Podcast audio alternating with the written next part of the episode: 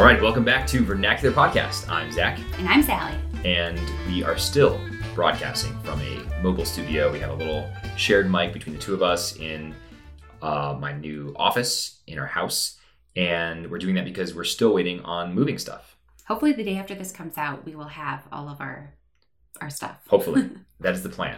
But it could be delayed yet again. It, it's really anyone's guess at this point. And it's kind of what we want to talk about today sort of how we've adjusted to not having our stuff and what we've learned from it.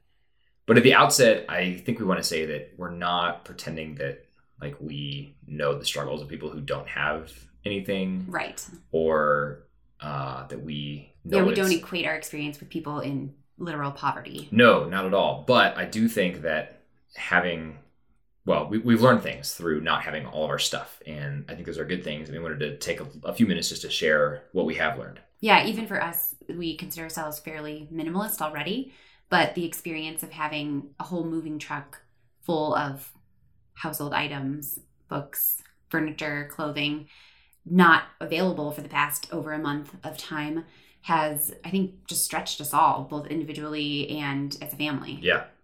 So the story is basically we, at the end of May, we had our all of our stuff packed up in our old house and had it loaded on a moving truck. And it was supposed to be arriving, you know, in Colorado at our new house shortly thereafter. We didn't Yeah, have an the- exact date. The latest was two weeks. Right. So that was the but that was the absolute worst case scenario. Previously, we've used the same moving company, and it's been you know literally we get to our destination and the next day our stuff's there. So that's kind of what we were expecting, and that's not at all what happened.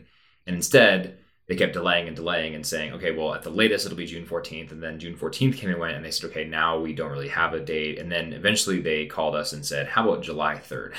So that's the current schedule, and we are living with the stuff that we packed up into our vehicles when we drove to Colorado. So we had a sedan and a minivan. We basically packed that with stuff that we thought we, we would need for a few days before our stuff arrived. So things like a coffee maker and a kitchen broom, obviously suitcases full of clothes, things like that. One or two little like Rubbermaid containers of toys for the kids. So we were really not packing for a month's worth of living. We were just packing for, you know, like a week at most. And, you know, here we are almost a month later and we still don't have our stuff. So again, uh, I, I think what we don't want this to be is complaining because at first I was complaining. I was complaining a lot, especially to Sally about this. And I was like, this is so ridiculous. The moving company should have our stuff here. This is outrageous. And Sally challenged me, uh, and I, you know, I prayed about this a lot to just like embrace the detachment from material stuff and embrace the fact that I'm separated from all the things that I want right here, and instead look to make lemonade out of lemons and learn from this experience. So we have we have three things that we think we've learned from this, and wanted to share those with you today. Yeah, it just kind of became a good opportunity to embrace, as you said, detachment from possessions because we we don't want to be detached to our attached to our things, and here we are, literally unable to be attached to them and uh, physically. So then you hope that it spiritually and emotionally you can also be detached. I do have a question for listeners though, because this has been a point of contention between me and Sally. Do you think, dear listeners, that books count as possessions? so if in other words, if I have an attachment to my books and my most of my books, the majority of our library is with the moving stuff in a storage locker somewhere. And I want those books. So is my desire for those books a material desire or is it not? Because Sally this intellectual desire Right. where you're attached to the ideas. That's you what you claim. Wow, very sorry for that very loud motorcycle that just drove by our house there. Uh, yeah, so my opinion on this is that I don't like, I'm not longing for the books because of the materialness of the books. Like I don't, I'm looking at this book on my table right now. I don't, I don't appreciate this book because of the fine binding of the book or the pages therein. I like this book because of the ideas that are expressed therein. And when I have my library with me, I can access those ideas and I can refer to those ideas and I can study those ideas and pour over them. So in my view, wanting my my books here is not a material thing. But now that I hear you say this again, I am more convinced of what you're saying, especially Oh, because you're like coming around. Okay. well, because you're a, you're a Kindle person anyways. Right. So clearly you're not attached to the physical book. right. It's having those ideas. So I I can understand what you're saying, but I also think that you can access most of those ideas probably in other ways. The library, Well, that's what we've which done. You, you we've used. That was one of the first things we did when Yeah. we got here. We thought if we're if we're in a you know largely empty house with three kids between now and whenever, we need to have a library card and just be able to go get books. And the library system here is great. You can rent out 100 books on a single library card at any given time. And so we've uh, have we have we hit we haven't hit that. No, I think we? we've only had 50 at a time. Okay. But well we've, we've done a lot so we have a lot of books out and there are you know children's books scattered all around our house mostly in our girls bedroom but uh, yeah we've done that so anyway sally i do want to hear from listeners though on that. So do you think attachment to books is is material or not? But we we have these three things that we want to kind of go through. So sally what's the first thing we've learned from this sort of forced experiment in minimalism? We learned that we can do with less than we thought we could. We've kind of conjured ourselves as being pretty minimalist already, as I said, and we've really been pretty fine without a whole moving truck verse full of stuff.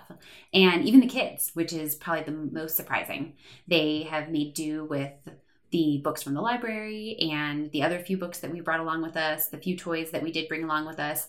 And I know that they miss their other toys and clothes, but they've they've embraced it.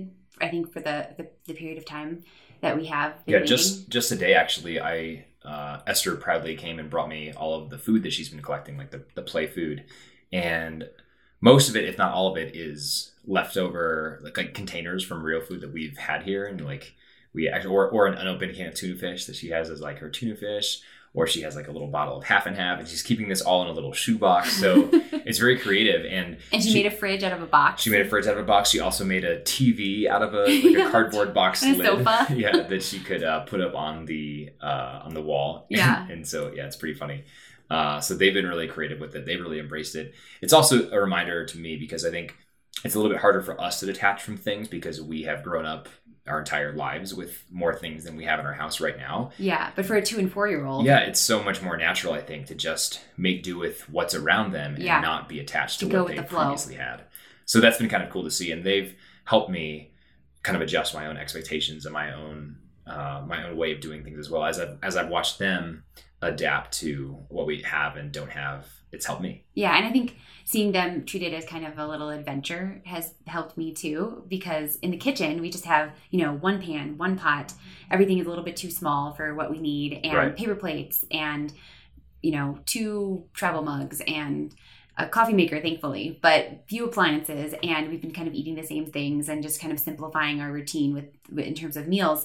But there has been very little complaining. So I'm I'm proud of all of us. Yeah, I think we all are looking forward to a dining room table. Yes. Uh, that would be nice to have. Um, and we're looking forward to not having to eat off paper plates just because you know, it's hard to like cut things on a paper plate and things like that. But yeah, you're right. I mean, and the kids have definitely looked at it as an adventure.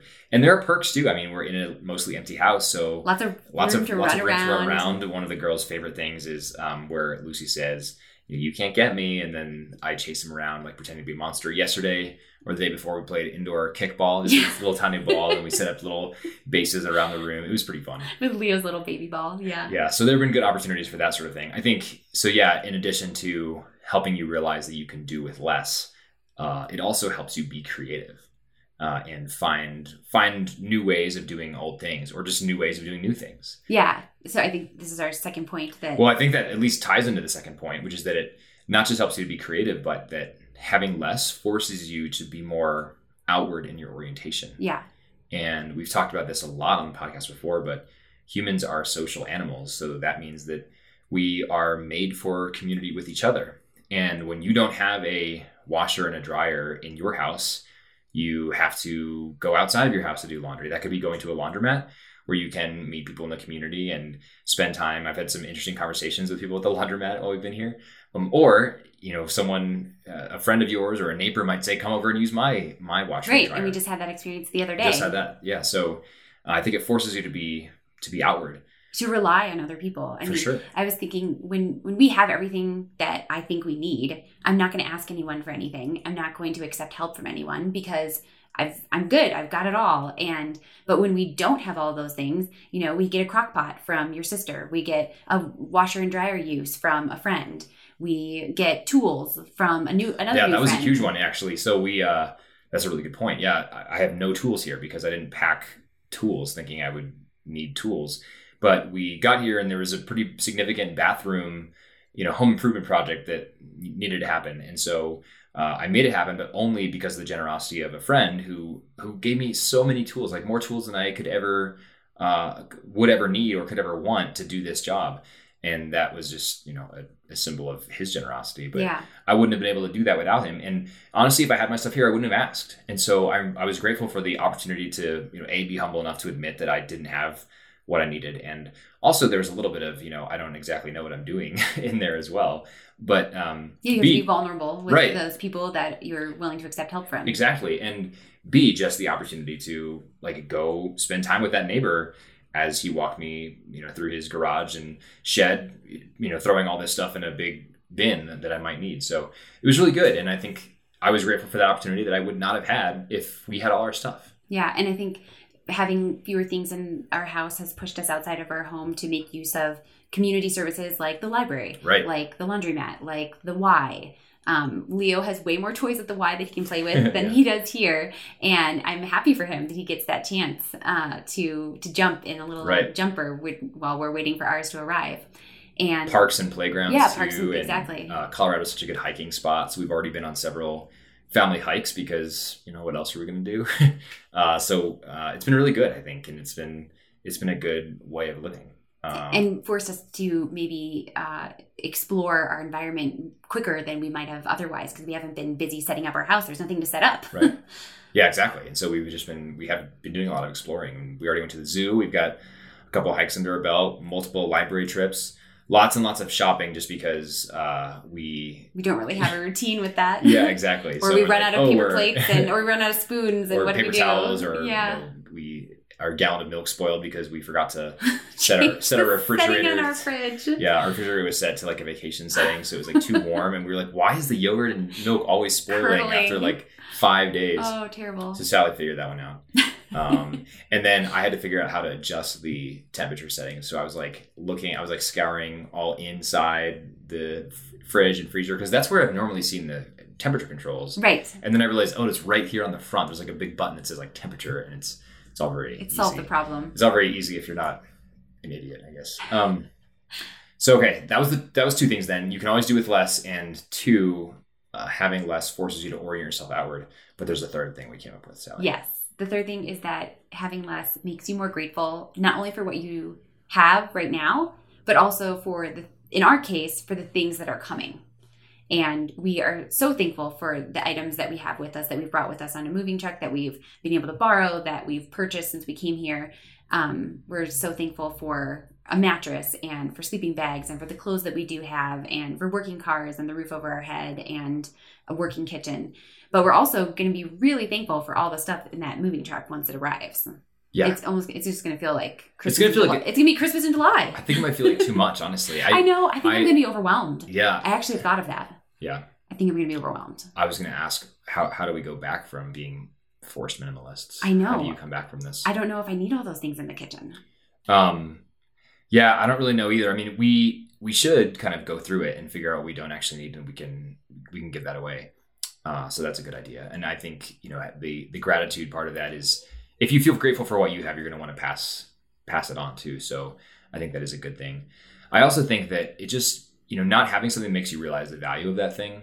So you know something as simple as like a bed that's elevated to you know the height of a normal bed, so that you don't have to like get up off the floor or a floor mattress. You know, that's we've been sleeping on a floor mattress for a month, and I'm not saying that's the worst thing ever. There are people who sleep in way worse conditions, etc. We have a roof over our heads, and it is a comfortable mattress at least, and all of that. But it's on the floor, right? And so when we have a bed that's not on the floor, it's gonna be like, wow, this is amazing. Yeah. and so it's gonna help us, I think, appreciate the small things and be really grateful for those things too, because those are things we haven't had for the past month. Um, and again, we're not saying we're, we're martyrs. We have like we haven't we haven't made any serious sacrifices. I think that's No. actually kind of the point of this conversation. Is Yeah. that like we thought it was going to be a lot of sacrifice, and it really hasn't been. It's in, it's in some ways forced us to spend more time together, which is great. It's spend it's forced us to spend more time with our neighbors, which is great. Forced all of us to be more creative, our children included. Right. It's made us just less in general attached to the things that we have, and that's great. So uh, we're not saying that it's been hard or it's been a struggle or like we need a pat on the back. I think far from it. We are saying that it actually wasn't that hard, and And actually, talking about gratefulness, I'm grateful for this experience. I'm actually should- grateful that the moving truck has taken so long to get here. I am as well because, and like I said, my attitude was pretty bad early on, and Sally challenged me to change it, and I did, and I'm glad I did because we've learned from this experience, and I think uh, we're better for it, and maybe we'll we will be able to comb through this stuff that is coming and figure out what we can give away to help other people uh, have the experience that we have had with it. So, yeah, That'd be great. any other thoughts on minimalism, Sally? I don't think so. I think that uh, I'm I'm excited to see how we can incorporate these new lessons into our family life going forward. Who's the great minimalist icon out there? Have you heard of her? Ooh. Oh, oh, you mean the the TV? I think so. Yeah. She's like all about minimalism. Right, right, right. No, what is she called? my my uh, uh, brother-in-law mentioned Right, because she has a TV show. Yes. Oh, I'm t- completely blanking Okay. on what it is. well, but- so I I'd never heard of her until he mentioned her, um, but and then my sister chimed in and said like her thing is that basically. You have to oh. take each thing that you own and see if you it brings you joy or something. How did you know this? Well, because everyone's been talking about it Oh. for years. Oh, okay. So but now, now it's on TV, so everyone Okay. else knows about it. so this is not new to anyone except me, I guess. But I did think that was interesting. Like if I think I think the phrase was if it sparks joy, like you only keep that which sparks joy. And uh, I think this experience has taught me that you know to have to have a full complete amount of joy, I don't need the things that I thought I did. And so I'm really grateful for that experience. Yeah, I agree. Okay. Uh, I do want to hear from our listeners on whether or not books count as things as far as material attachments. So let us know that. You can reach out, Zach and Sally at vernacularpodcast.com. We'll be back soon with a great interview with an author. Uh, that'll be in two weeks from now. And uh, we'll be coming to you from our full studio complement then, which should be a little better on the sound quality. Thanks for bearing with us uh, so far on this. Hopefully, it's made you feel grateful for what you normally get from the Vernacular Podcast Network. You'll be extra grateful when you get the clear audio that's coming. All right. Thanks so much for listening. For Vernacular Podcast, I'm Zach. And I'm Sally. Have a great week. Feeling better than ever when I'm by your side.